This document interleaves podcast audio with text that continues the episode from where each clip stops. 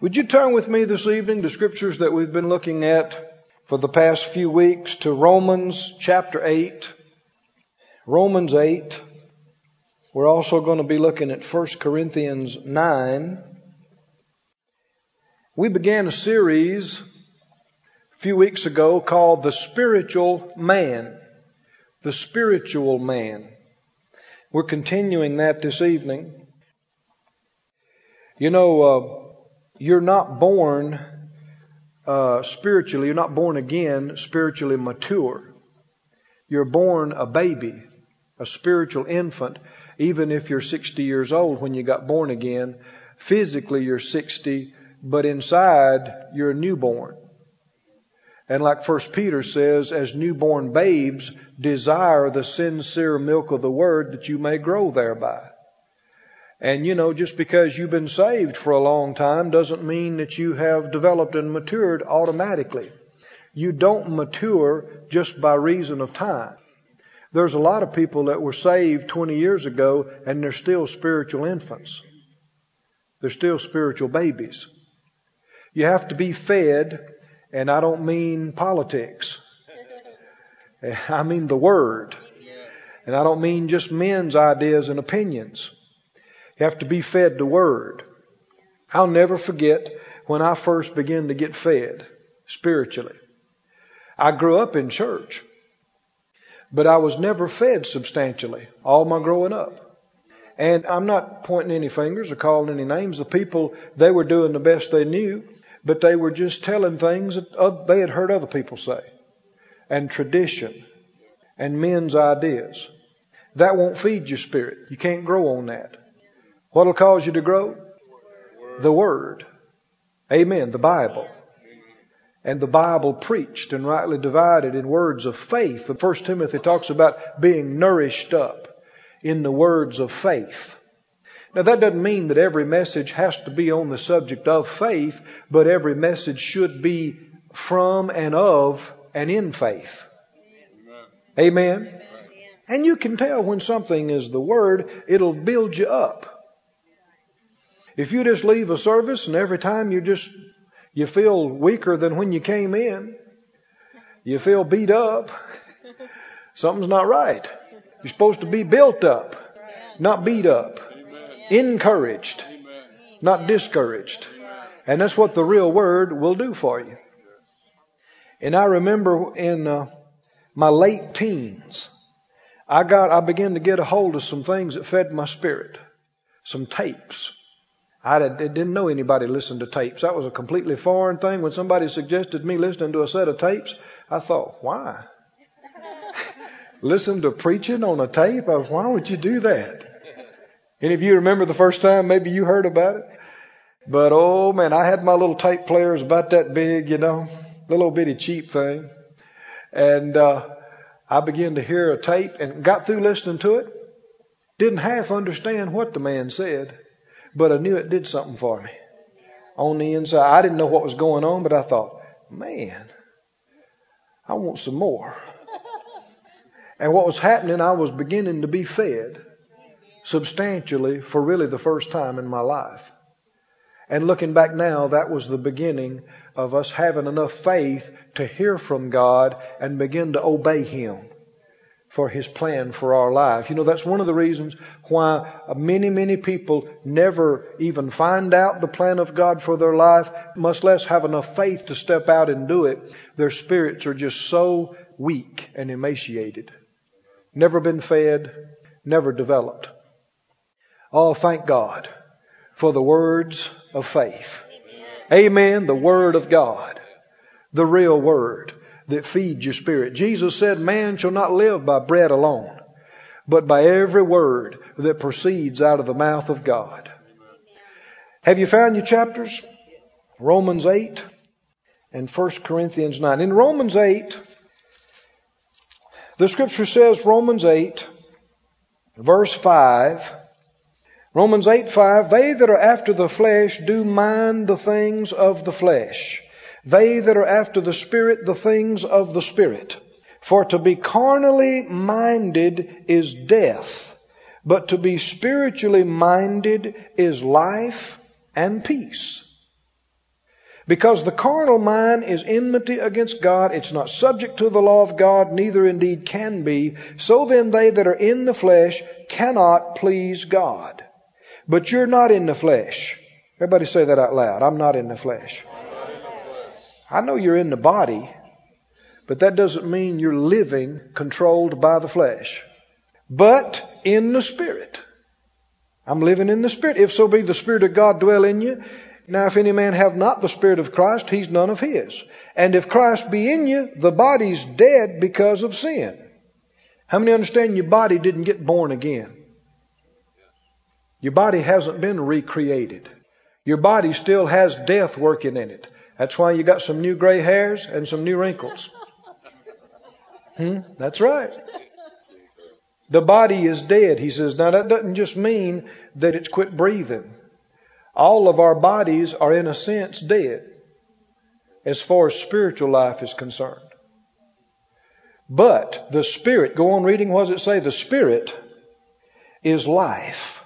Or as one translation says, is alive because of righteousness. See, there's a lot of people on the planet, their spirits are dead. That doesn't mean their spirit is non-existent. They are a spirit. But their spirit is dead. They don't have the life of God in their spirit. They hadn't been made a new creation in Christ. You and I, though, our body is dead because of sin, and death is working in it. We don't like to think about it, but like the scripture said in 2 Corinthians, the outward man is perishing. You know, everything on this planet is, every flower you see, every tree you see, every animal you see, everything is going to age and decay and die. That's not God's perfect will. That's because of sin. Because sin got in and messed it all up. Oh, but your spirit. He said, though the outward man is perishing, yet the inward man, the real you, the you that's looking at me right now through those two windows we call eyes, that man is renewed day by day. You're not aging inside. Hallelujah. Did you get that? You're not aging. You're not growing old or weak inside. In fact, you should be growing stronger inside. Amen? As you age physically, as your body grows older, your spirit can just get stronger and stronger and stronger. Hallelujah. Amen. And then one day, and it won't be very long, the glory of God's going to touch this body. Whether we're still alive and remaining or whether the body's been in the grave for a long time, the glory of God is going to raise it up. It's going to be quickened and made like to Jesus' glorious body.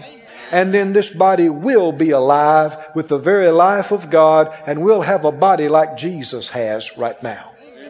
Scripture said it's going to be a body like unto his glorious body. Well, he travels from heaven to earth and back again. He can go through walls. And he can still eat. Somebody should have said hallelujah about that. Don't you remember after he was raised from the dead, he ate and drank? He said, touch me, feel me. He said, because they thought they're seeing a spirit. He said, no, feel me. A spirit don't have flesh and bone like I have. And he said, you got anything to eat around here? Do you remember that? Ate some fish and bread and drank some things. Yeah. We're going to have a body exactly like his. Amen. Glory to God. Aren't you glad you're saved? Amen.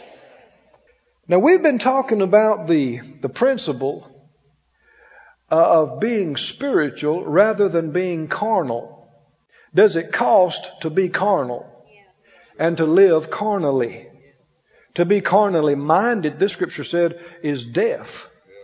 To be spiritually minded is life and peace. So according to just this verse right here, being carnal or being spiritual is the difference between life and death. It costs you to be carnal. It pays rich benefits to be a spiritual person. Being spiritual means that you are spiritually controlled. Being fleshly means you are flesh-ruled. Flesh controlled. We've been talking for the last two sessions about the desires of the flesh. We talked about sexual desires. We went into a lot of detail about that. We've talked about some other things. The first thing he said that shows carnality in 1 Corinthians 3 was strife and envy, fussing and fighting. Well, that's not controlling your words. That's not controlling your emotions. I've heard people say, well, you know, now I'm just real. If I don't like you, I'm not going to act like I do. And if I got something to say to you, I'm just going to say it. And you can just do what you want to with it. I'm just real. Yeah, real carnal.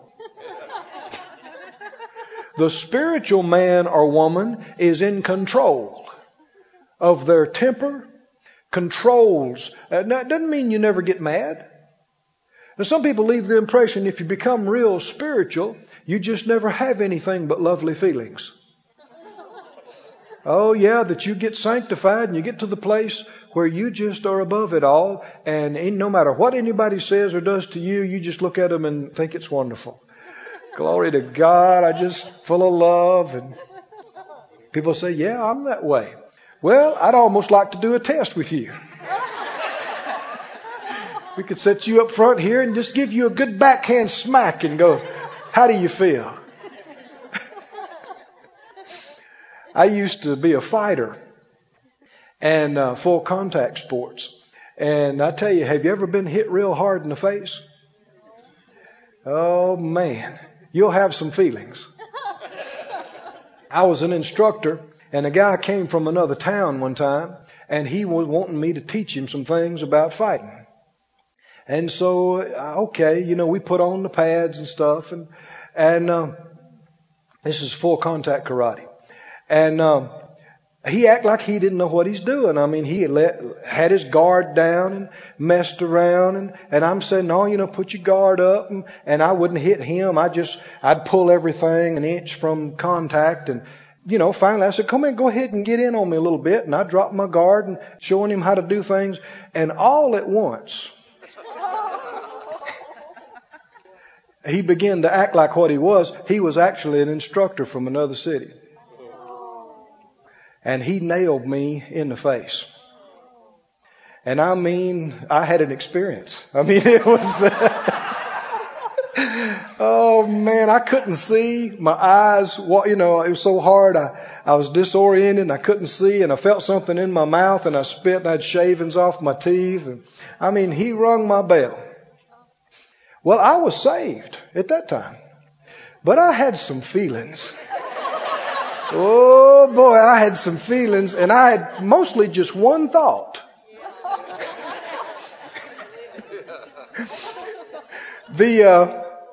The ref that was in the ring, he came and I said, I need just a minute. He said, yeah, I can tell. And I went over there and I said, okay, I'll be fine in just a minute. He said, no, you're done. I said, no, I'll be fine in just a minute. He said, no, you don't need to keep fighting. I said, yeah. I'm going to keep fighting. Give me just a minute to get my composure. He said, no, you'll hurt him. I said, well. And he saw a look in my eyes that he didn't like, and I probably would have nailed him pretty good. And he wouldn't let the fight continue. He stopped it, which is probably a good thing for all of us. But I had some feelings. I had some real strong feelings like, well, let's just let you feel what it's like. And I don't care how much of the scripture you can quote. I don't care how much you pray. If somebody backstabs you, they do things to hurt you, they steal from you, you're going to have some feelings. That's right. Doesn't mean that you're not spiritual because you have some feelings. But the spiritual man or woman will do what? They'll control them.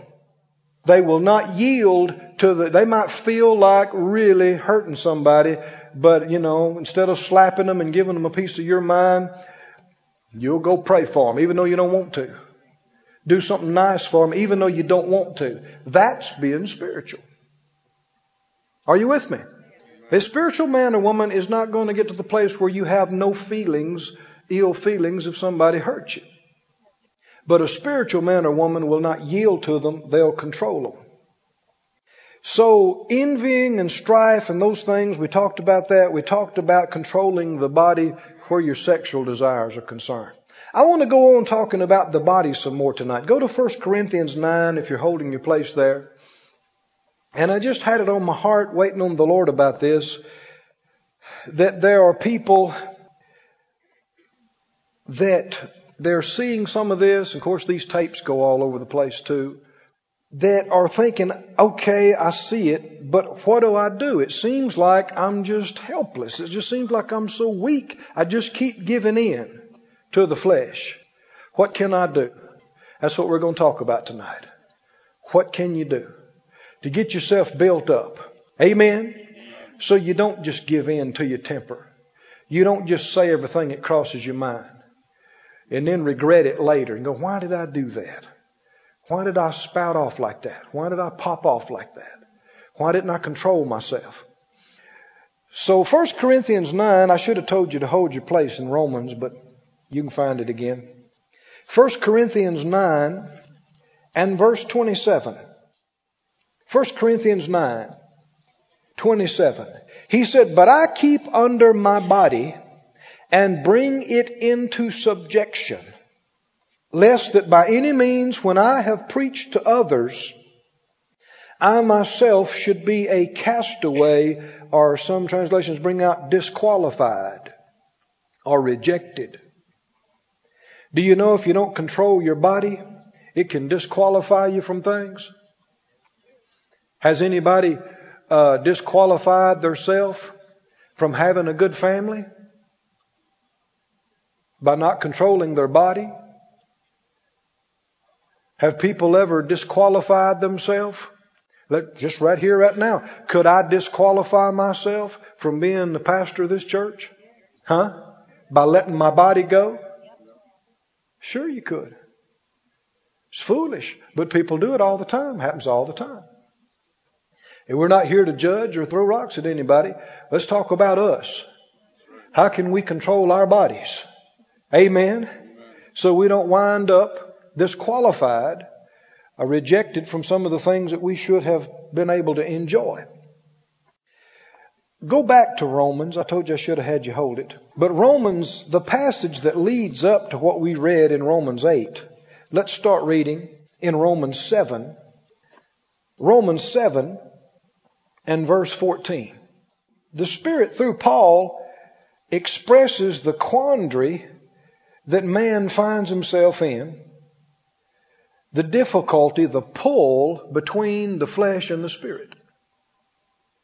Romans 7:14, he says, we know that the law is spiritual. And all the word is spiritual. But I'm carnal, sold under sin. For that which I do, I allow not. For what I would, that do I not. But what I hate, that do I. Can you relate at all? Huh? You ever did anything that you didn't want to do? Ever failed to do something that you wanted to do? Verse 16, if then I do that which I would not, I consent to the law that it's good. Now then it's no more I that do it, but sin that dwelleth in me. Now when we talk about I, you'll find just that scripture we just read, 1 Corinthians 9:27. Did you remember how that's worded? I keep under my body. He doesn't call his body I. Did you hear that? You're not just flesh, and you're not just mind. You are a spirit created in the image of God the Father, who is a spirit. You are a spirit being. You have a mind, you live in a body, you have a body, and you, the man on the inside, is to control the body. I control my body. I'm not just a body, I have a body. I'm a spirit. If you lost your body right now, you'd still be you. You wouldn't cease to exist. If your body died right this moment, you'd just slip out of it. And there it would lay, like a hand coming out of a glove. People say, will we recognize one another in heaven? Well, if you recognize each other down here, you will. We're not going to turn into an angel. That'd be a demotion. The Bible says we will judge angels. We're the sons of God. Hallelujah. Hallelujah. Your body will be glorified, but you won't cease to be. You won't lose you'll still have your mind. You'll still be you. Paul used this terminology. He talked about a man being caught up to the third heaven. You remember that? And many scholars think he's talking about himself, and it does look that way. And he said, whether in the body or out of the body, I cannot tell. He didn't know whether his experience, whether he was in his body or out of his body. You remember the rich man and Lazarus? How that they recognized each other and their bodies are in the cemetery. Remember that? And they remembered things that happened in this life. His son remembered. He used that very word, remember. They remembered their family. Sure. Why? Because you're you. You're still you after the body dies. But in this life, the man on the inside, is supposed to control the man on the outside, the physical man. Keep reading. Verse 17, then it's no more I that do it, but sin that dwells in me. It's not the recreated man on the inside that's wanting to do wrong. It's the flesh that's not being controlled. For I know that in me, that is in my flesh, dwells no good thing. See, he specifies, in my flesh. Dwells no good thing, for to will is present with me, but how to perform that which is good, I find not. See, that's exactly what Jesus warned his disciples, and he told them. He said, remember in the garden, he said, watch and pray so you don't enter into temptation. Did they have to get scared and run away? Did Peter have to deny him? No, he did not. You hear some foolish people talking about, Judas didn't have a choice. He had to betray the master. Then he shouldn't have been judged. Did you hear me? Certainly he had a choice. He said, to will is present with me, but how to perform it, that which is good, I find not. Jesus told him, the spirit is willing. Mark says ready. But the flesh is what? Where does the weakness come in? Why people yield to the wrong, it's through the weakness of the flesh. Spirit's willing, the flesh is weak. The definition for the word that's willing there, spirit's willing, flesh is weak, means predisposed. In other words, your spirit is born of God, and your spirit is inclined and predisposed to do the right thing. But that flesh, everybody say that flesh. What do we do with it? What do we do with the flesh? What did Paul say I do? I keep my body under control, we might say. I bring it into subjection. If you look up these phrases, they're strong. One paraphrase says, I beat it black and blue. Well, I wouldn't, you're not supposed to hurt yourself per se, but you get the force of the words is that you get your flesh and you get a strong grip on it and you make it do what it's supposed to do. You don't let it get out of control. You do understand, I can't trust my flesh. You can't trust your flesh any further than we can throw it. Control it. I keep under my body. I bring it into subjection. He said, skip on down to verse 22. I delight in the law of God after the inward man. When you hear what's right, and you hear what's good, and you hear what's holy, and what's pure and what's righteous, your spirit on the inside goes, yeah. That's what I want to do. That's how I want to live. That's how I want to be. But then you get out from under the anointing and out from under the church service. Go home and wake up groggy the next morning and stump your toe, and your flesh is very much there. And it'll pull you the other way. So that so many wind up not doing what in their heart they intended to do. And they wind up doing what in their heart they intended and even said they wasn't going to do. Verse 22, I delight in the law of God after the inward man, but I see another law in my members, warring against the law of my mind and bringing me into captivity to the law of sin which is in my members. O wretched man that I am, who shall deliver me from the body of this death? Do you know who? I thank God. In other words, I've been delivered through Jesus Christ our Lord.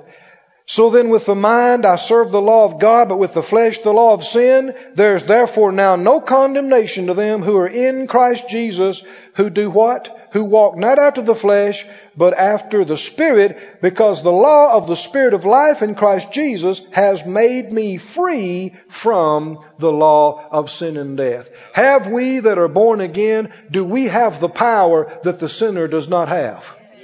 To say no to sin. Can we control our flesh? Don't ever believe anything else.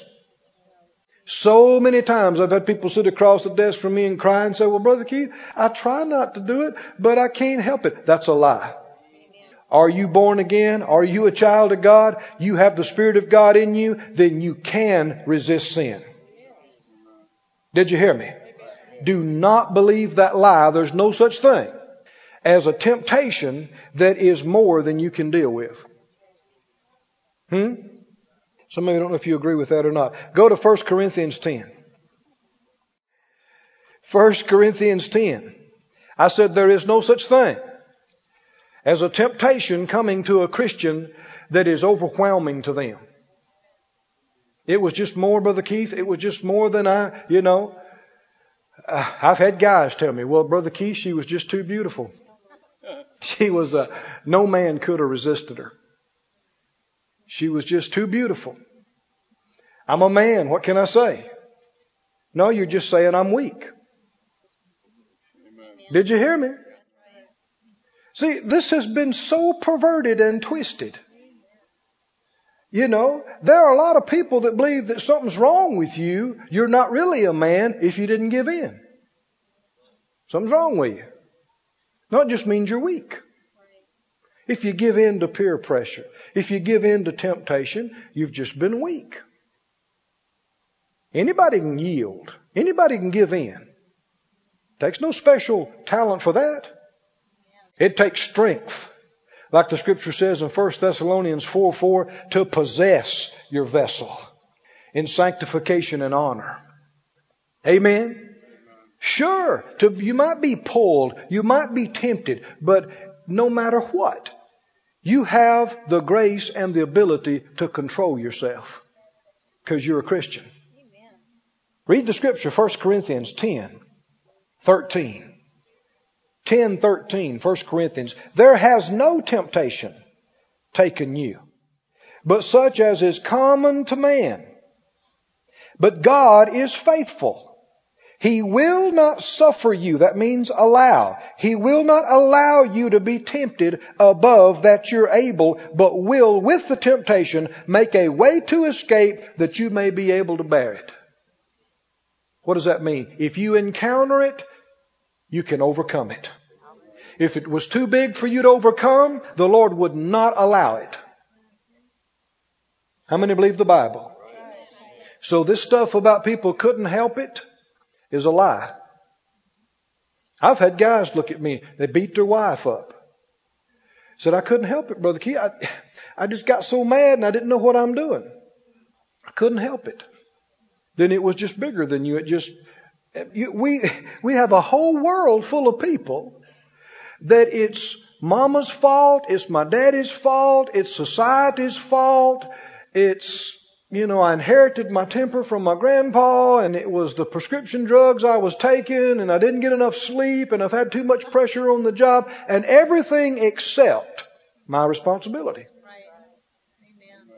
And I found these same guys that can't keep from beating up their wife. You can take them and put them with a 300-pound linebacker, and no matter how mad they get, some way or another they control themselves from slapping him around. But they can't control themselves with their 125-pound wife. No, people do what they can get away with. And it's just a lie that they could not help it, that they could not keep from having the affair. They could not keep from stealing the money. They could not help but lie. It's a lie. All of it is a lie. If you couldn't help it, you shouldn't even have to repent, because it's not your fault. But you do have to repent, because you could have done different. You could have resisted. You know how we know? You know who's the example? You know who is the standard? Jesus. He was tempted in all points, just like us, yet he never gave in, ever. I said, yeah, but that's Jesus, Brother Keith. He didn't do it as God. He did it as a man, just like you or I'd have to do it. So there's nobody could ever stand up and say, we couldn't do it. God, the Father just points to Jesus. If he did it, you can do it. Why? Because he emptied himself of his abilities as God and lived and operated like other men, Philippians says. Became like other men. And never gave in. He's my hero. Is he your hero? Yes. Never gave in. Never had a temper fit. Never felt sorry for himself all day and lost his faith. Never. Not even one time. Now, do you understand? He didn't do that with any unfair advantages over you. He did that living in a body just like you, dealing with all this stuff just like you, walking by faith just like you and I. He proved it can be done. Amen. Glory to God. And what you and I, no matter how many mistakes we've made, we need to tell ourselves, I can do it. Amen. I don't have to give in. Right. Amen. I don't have to yield to sin. I don't have to lose my temper. I don't have to spout off and lose my control of my words. I don't have to lie. I can live in victory. I can control myself. I can be a spiritual man, not a carnal, flesh-ruled, emotion-ruled man or woman. Go with me to the book of Acts, please. I want to begin at least tonight, giving you 7 things that I have found from the Word to be some of the most important things I'm aware of.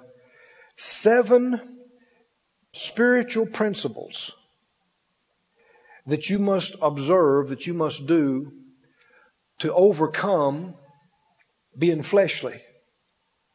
7 things you must do to control your flesh. 7 spiritual principles. The first one is to put the Word of God first, to make the Word the final authority in your life, and commit to be a doer of it. Nothing else will give you the foundation to stand on. The moment you disagree with the Word, you're on shifting sand. The moment, though you know it, you decide not to do it, your own sand, and when the winds come and the rains come, you'll fall. If the Word says this, what you've been doing is wrong, then you have a decision. Do I agree with the Word, or do I go on in my way?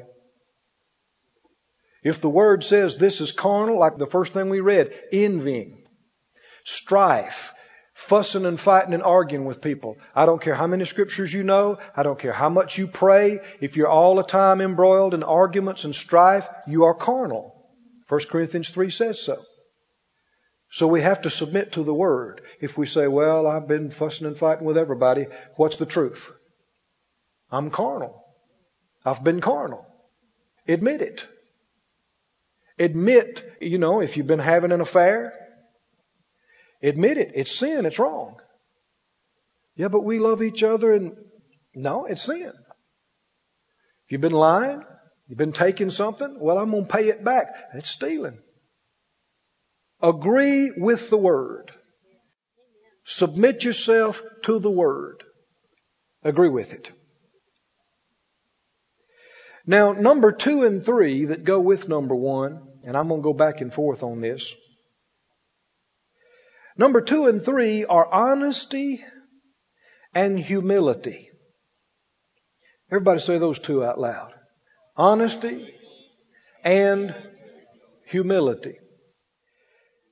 Just like we read, you find the same thing talked about in Galatians, where he says the flesh lusts against the spirit and the spirit against the flesh, so that you cannot do the things that you would, like Romans talked about. So many Christians just keep giving in to the flesh. Now, we're not calling names. We're not pointing any fingers. Every one of us has done this in some shape, form, or fashion. Have you ever done something that you didn't intend to do? And it's over and you're thinking, I wasn't going to do that. And something that you thought in your heart, I'm going to do this, and the time passes and you just didn't do it. Why didn't you do it? Letting the flesh rule you. Letting the flesh govern you instead of being spiritual. Why do people keep giving in? That's what we're talking about tonight. How to overcome that. Somebody that's a young person that just keeps getting involved with other people sexually. And then they feel so bad. But then they go do it again. Somebody tells a lie. They feel so bad, but then they go do it again. Why? Pressure's on. They feel embarrassed. And they're afraid they tell the truth, somebody won't like them. And so they just tell a lie and then go home and feel so bad. And condemnation is chewing them up and destroying their faith. Why'd you give in? Why'd you do it? We've all been there. It amounts to spiritual weakness. Why one keeps giving into the flesh. Overeating. We're at the right time of the season to talk about that. And we laugh about it, but it can be a serious thing. There are people who will go gorge out on a big Thanksgiving or Christmas meal and a few hours later feel suicidal. There are people that's that serious with them. Well, you ought to be able to enjoy a good meal. But at the same time, if you said, I'm not going to do this, you should have the strength to not do it. Why would you keep giving in? There are people who've got their finances in such a mess. Go shopping and just spend. And all the time, no, they don't have the money. No, they shouldn't be doing it. And just spend. They've strained their marriage, ruined their credit. And then go out and do it again. Do you know of anybody that's done this kind of thing? And do it again. And do it again. And feel so terrible. And then come back and lie about it to try to hide it. And I'm not talking about somebody not saved. I'm talking about people saved. They are saved. They've been born again. They know God. Even people that have been used of God. People that know some word. Why do they keep giving in? Number one, what do you got to do? The Word has to be the final authority in your life. We talked about all kind of issues previously. We talked about adultery. We talked about fornication. We talked about homosexuality. We talked about lesbianism. We've talked about all these things. And people, they think, well, these things are not just... What do you believe or what do you believe? It doesn't make any difference what you believe or what I believe. What does the Bible say? What does the... sometimes people want to get argumentative. Well, I got a right to my beliefs. No, you do not. If you're a Christian, you have made by your confession of faith in Christ that He's your Lord. You've made a commitment to follow His Word. Amen. You do not have a right to believe anything you want to believe. That's right. Amen. And friend, train yourself. School yourself, discipline and train yourself so that in every situation, every time an issue comes up, every time a question comes up, you ask this question, what does the Word say? Amen. What, somebody want to talk to you about a subject? That ought to be the first thing that comes out of your mouth. Well, what does the Word say? What does the Bible say? And don't get embroiled in all this. He said, they said, the church said, the denomination said, this book said. Don't get into any of that. Bring people right back to this. What did the Bible say? You ought to be asking yourself that question all through the day, every day. Every time you're talking with somebody, what does the Bible say? What does the Word say? Try that phrase out loud. Everybody say it out loud. What does the Word say? What does the Word say? Somebody want to talk to you about healing? What do you say? What does the Word say? May want to talk to you about end time prophecy thing. What does the word say?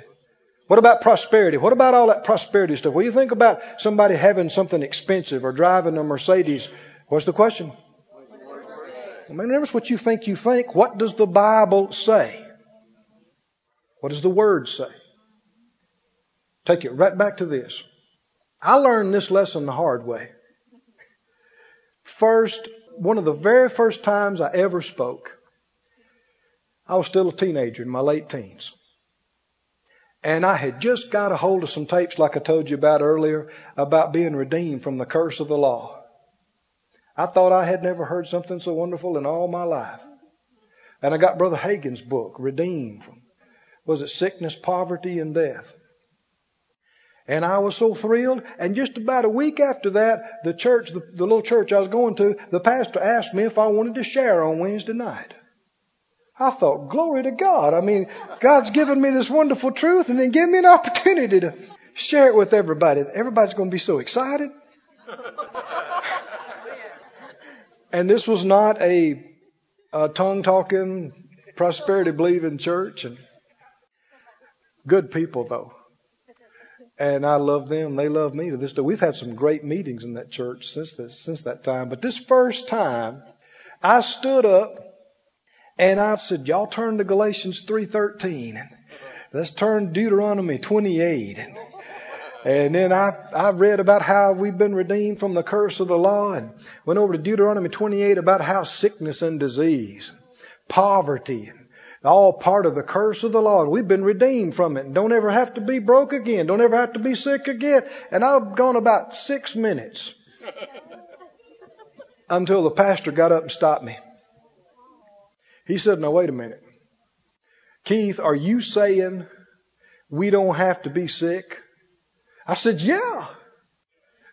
I'm thinking, ain't it great? Glory to God. Aren't you excited? And I could tell he wasn't. And he proceeded to tell how that sometimes it's God's will for people to be sick. And then how sometimes he gives people terminal diseases to teach them things. And how that God had taken different ones of his loved ones. And then a deacon got up and testified about how God had made some of his people sick. And how he had been sick. And another person got up and I'm done. I'm through. That was it. Well, later that night, I'm back at our little 1969 Marriott mobile home with the genuine artificial leather vinyl. Black sofas and red, genuine artificial crushed velvet curtain stuff and shag carpet. Phyllis says I picked it out, and I did. It was all I could buy at the time. It was pretty sad. But yeah, it was a place to start. And I remember laying down on the bed and starting, trying to go to sleep. My mind's going 100 miles an hour. And I'm thinking, Lord, that didn't go real good. Did I do something wrong? Maybe I did. And just like that, the part of that conversation went over in my mind. The Lord brought it to my remembrance real quick that the pastor looked at me and he, excuse me, I'm getting ahead of myself. The Lord said, well, one, these people needed about a half a teaspoon of faith and healing. And you tried to give them a dump truck load. All they were ready for was about a half teaspoon. And, of course, I'm just, brand new, just ignorant. And he said also, he brought that conversation how that the pastor got up and he looked at me. Good man. Don't misunderstand me. Good man. I love him. He loves me to this day. And he said, Keith, are you saying that we don't have to be sick anymore? And I said, yeah. And the Lord said, wrong. I said, you're redeemed from the curse. He said, you stood up and took responsibility for my word. And he didn't mind arguing with you at all. And the issue wasn't between you and him. It was between him and my word. Do you understand that? Are you with me? You understand why I'm saying anything that comes up, what should you say and think? And no matter what you believe, what they believe, that really doesn't matter unless it's based on the Word. You got nothing to stand on.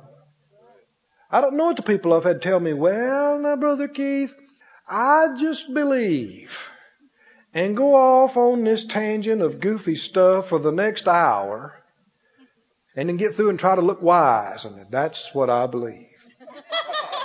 Well, you want to say, well, you're weird. But because not a scripture, nothing to stand on, and get defensive. Well, I got a right to believe that. No, you don't. No, you don't. I don't have a right to my beliefs. You don't have a right to your beliefs. We have said we've submitted to the Lordship of Jesus. He's our Lord. Then we believe what He said. Amen. Amen? We believe the Word. Everybody say it out loud again. What does the Word say? What does the Word say? Do you understand what I'm talking about? Discipline yourself. Every time you're talking with somebody, any kind of issue. Well, Brother Keith, what about this? What about Islam? What about terrorism? Well, Brother Keith, what do you think about this? What about that? What's the question? Don't get off into all this wrangling and messing around. What does the Word say? And if you don't know, that's the problem, isn't it? Start reading your chapters with us so you can find out. Amen? Turn with me to John 8. I can see I don't think I'm going to be able to finish this up tonight. But that's okay. The Lord knew that. John 8. Are you going there? I'm going to refer to a couple of things with our body, because the principle's the same. We've already talked about controlling your mouth, controlling your temper, controlling your mind, controlling your feelings, controlling your sexual desires. One desire that's so in our face every day that illustrates all of this is just the desire to eat. Isn't it? And it's one reason why fasting has spiritual benefits. Because when you fast, you override your natural desires of your flesh. And a whole lot of people, they want to say, well, I smoke, but I can quit anytime I want to. Yeah, I chew, I dip, but I can quit anytime I want to. I drink 40 Cokes a day, but I can quit anytime I want to. I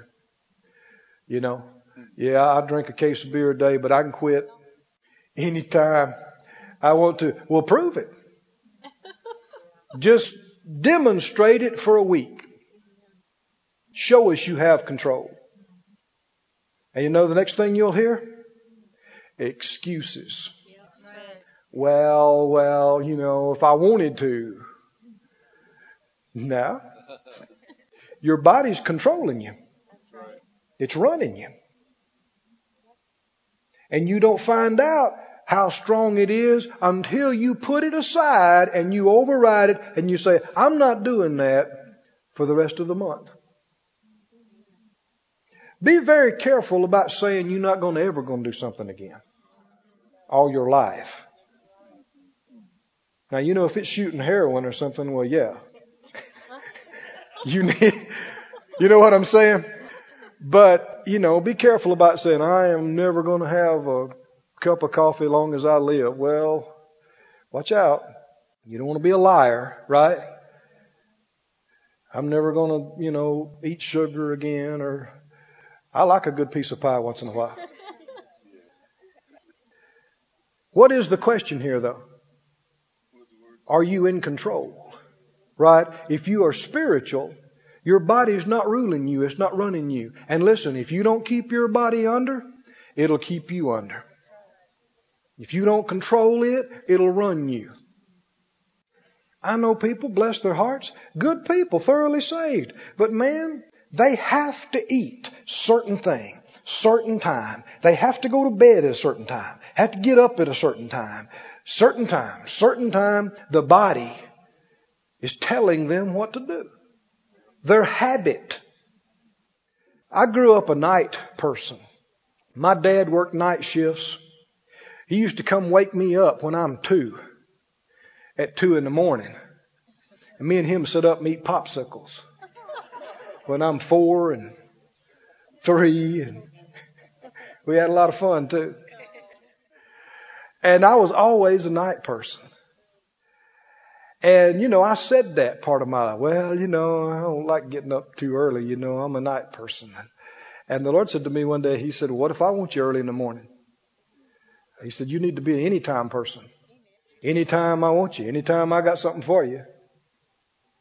And when we control our flesh, we are. We need to be flexible.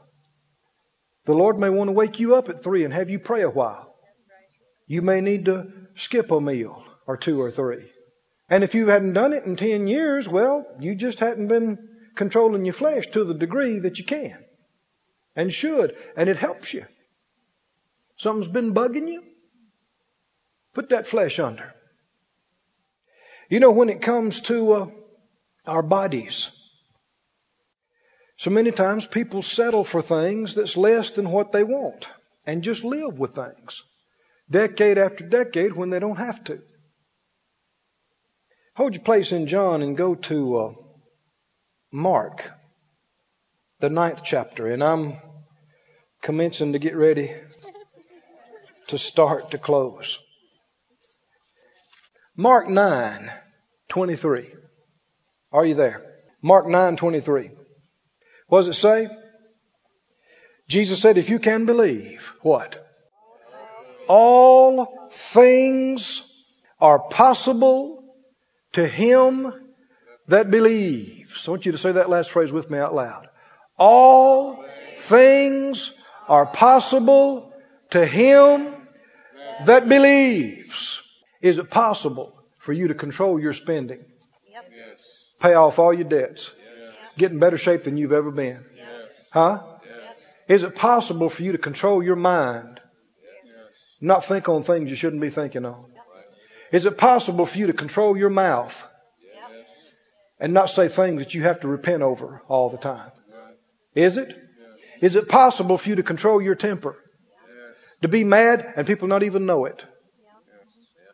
Huh? Could you control yourself that well? It's possible. Is it possible to have the kind of body you want to have? Is it? Let's say you want to be 20 pounds lighter. 50 pounds lighter, 100 pounds lighter.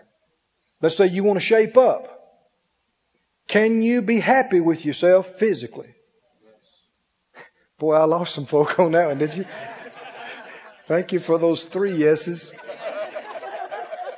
What do we ask ourselves? What do we ask ourselves? What does the word say? All things are possible to him that believes. Can you be happy with yourself physically? Yes. If there's some weight you want to get off, can you get it off? Yes. Can you? Yes. Yes, you can. Yes, you can. Now, I got some I've already started to take off. And it's not for me to tell you what's the right size for you to be. And it's not for you to tell me. I'm not going to tell you what's fat for you and what's lean for you, or people have different tastes. People have, different things they like and they're comfortable with. But what I am saying is, if you're not happy with yourself, there's no reason for you to live your life that way. If it's your body, you should be able to control it. And there's some things that you're not going to change. I mean, the color of your eyes and size of your ears, and I guess they could do that with some surgeries, and if you want to, that's fine by me. Great. But, your stature, how tall or how short you are, but any frame and any height, any, body type can be very attractive and be very enjoyable to you if you maximize it. Amen. The bottom line is, you should be happy with yourself. Amen. You should be satisfied with you. Can you be? Yes. Why couldn't you be, you see? I can control myself in these other areas. I should be able to control myself in this area. What do we say is our first three things that we've already given you? Number one, what does the Word say? Ask that about everything. You know, people say, well, you know, I inherited this creepy, crawly, slow metabolism from my Aunt Minnie. And nothing I did to make any difference. What I do, is that what the Word says? No. No. The truth will make you free. What is the truth? This is my body. James 1 says I can control my whole body with my mouth. That's what the Word says. All things are possible to him or her that believes. If you get to talking about, well, yeah, but you know, I can just look at that and gain 5 pounds. My metabolism is so slow, and metabolism is directly related to your activity. It seems like people forget that some way or another. It's directly connected. Do you understand? Your body and my body is a reflection of our lifestyle. But we're having fun now, aren't we? Oh, praise God. Our body reflects how we live, what we do. A runner will have a runner's body. A weightlifter will have a weightlifter's body. A swimmer will have a swimmer's body. Couch potato will have a couch potato's body, right? Your body adapts to what you do. If you spend most of your time sitting on your rear, your body's amazing. It says, hey, they spend most of their time on that part of their body. Let's send some extra cushion down there. And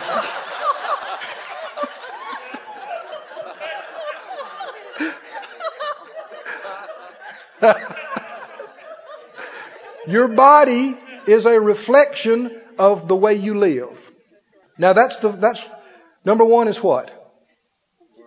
Put the Word first place. Word's final. Number two and three. Honesty and humility. Now I've got, you know, some extra that I'm taking off. And I've had some of this for 10 years. But I'm not confused as to why it's there.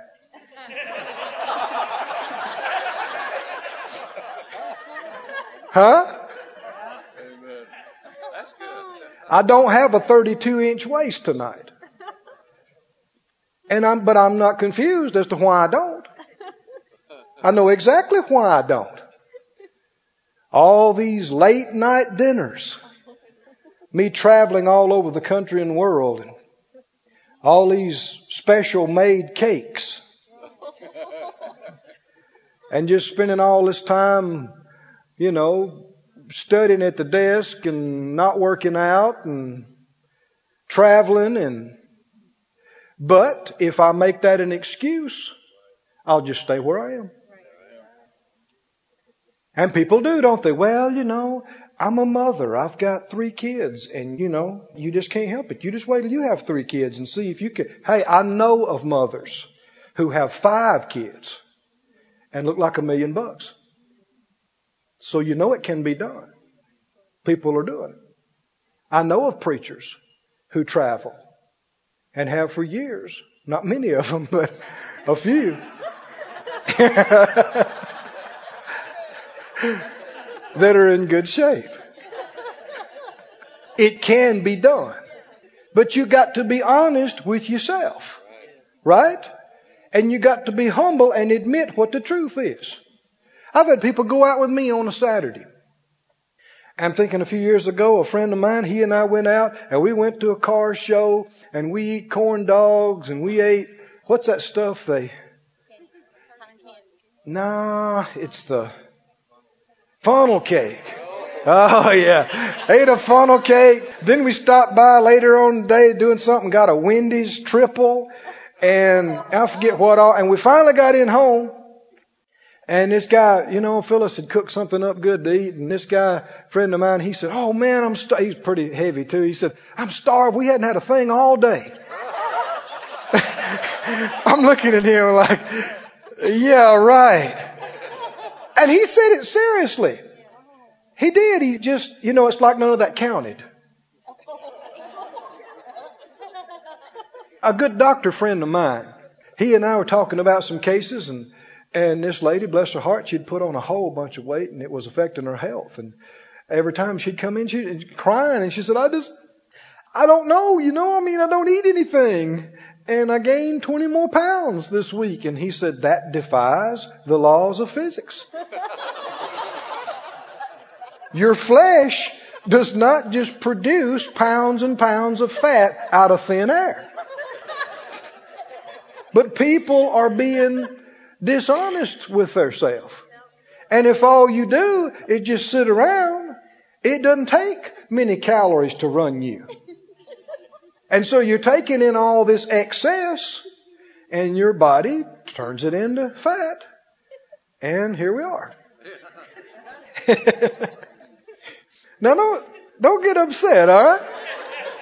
I did not tell you were overweight. Did I? I'm not telling anybody that they're overweight. I mean, if you're happy with you, listen to this, and your spouse is happy with you. So what's that got to do with it? What's our question we asked? What does the Word say? Does the Word say anything about this? The Word says in 1 Corinthians 7 that you're not the only one who has rights concerning your body. Your spouse has rights and says so over your body. Part of the marital obligations are to keep your body in a condition that pleases your spouse. Whew, boy, it got quiet.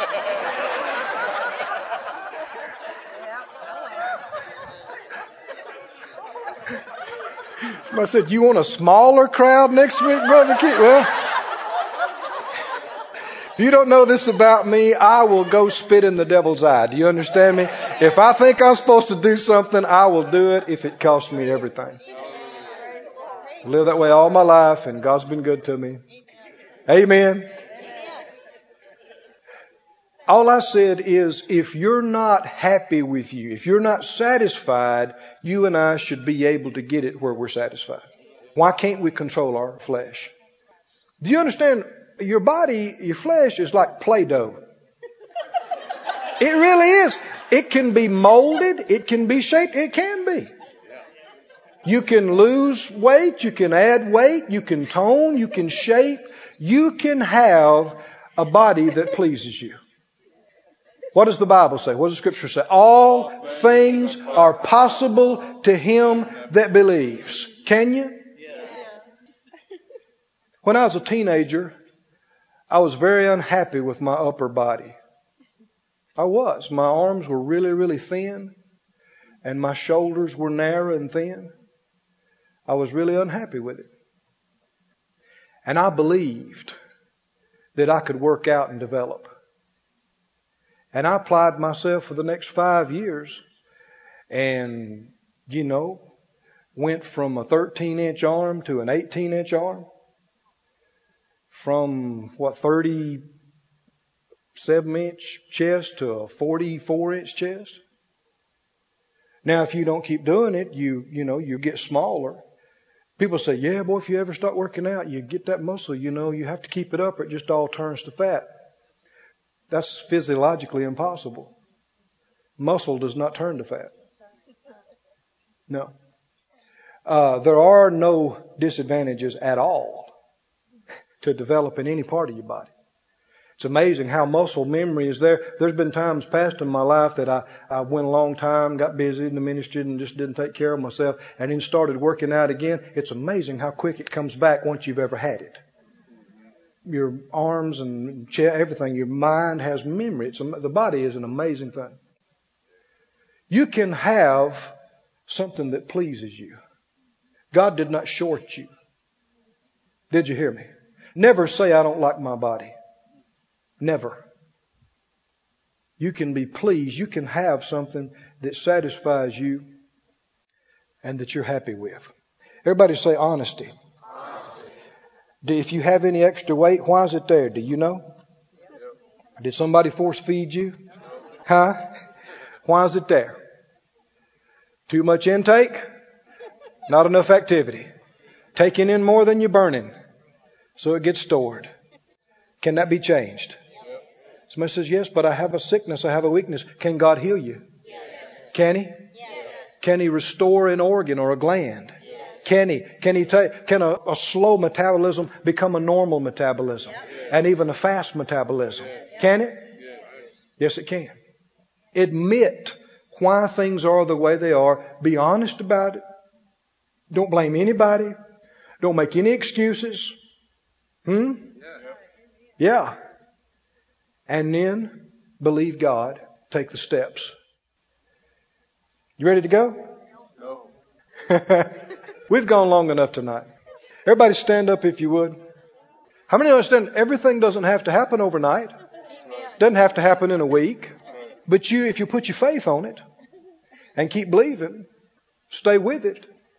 And you know, not everybody wants the same thing. But you, if there's something you haven't had that you want, you should be able to have it. All things are possible to him that believes. And our body is the most valuable and precious physical possession we will ever have. Far greater and more valuable than a car or clothes or a house. There's a lot of people, they wouldn't dare let their house get messy. But they just let their body go for 20 years. Well, if you lose this body, you won't need a house. I mean, they wouldn't dare let their car get dirty, but just let their body go. Just let it go. Just let it go. Well, if you lose this body, you won't need a car. They'll give you a ride in that black one. One way. One reason I say this, you understand there are people who are miserable in these areas. People that this, you know, not being able to control themselves has just ruined different areas of their life. There are people I've talked to and ministered to that are suicidal. I'd try to talk them out of killing themselves. Because they said, you know, I've tried everything. I've done everything. No, you have not. No, you have not. I've done everything I know to do. There's a lot you don't know. You can overcome any obstacle in faith. Can you? What does the Word say? What does the Word say? This is the victory that overcomes the world. Even our faith. You can start believing a thing in your heart and saying it with your mouth. You start talking to that metabolism. Say, metabolism, you listen to me. Stoke up. Speed up. Burn that fat. I'm skipping this meal. And your stomach says, I'm hungry. Well, burn some of that off that leg right there.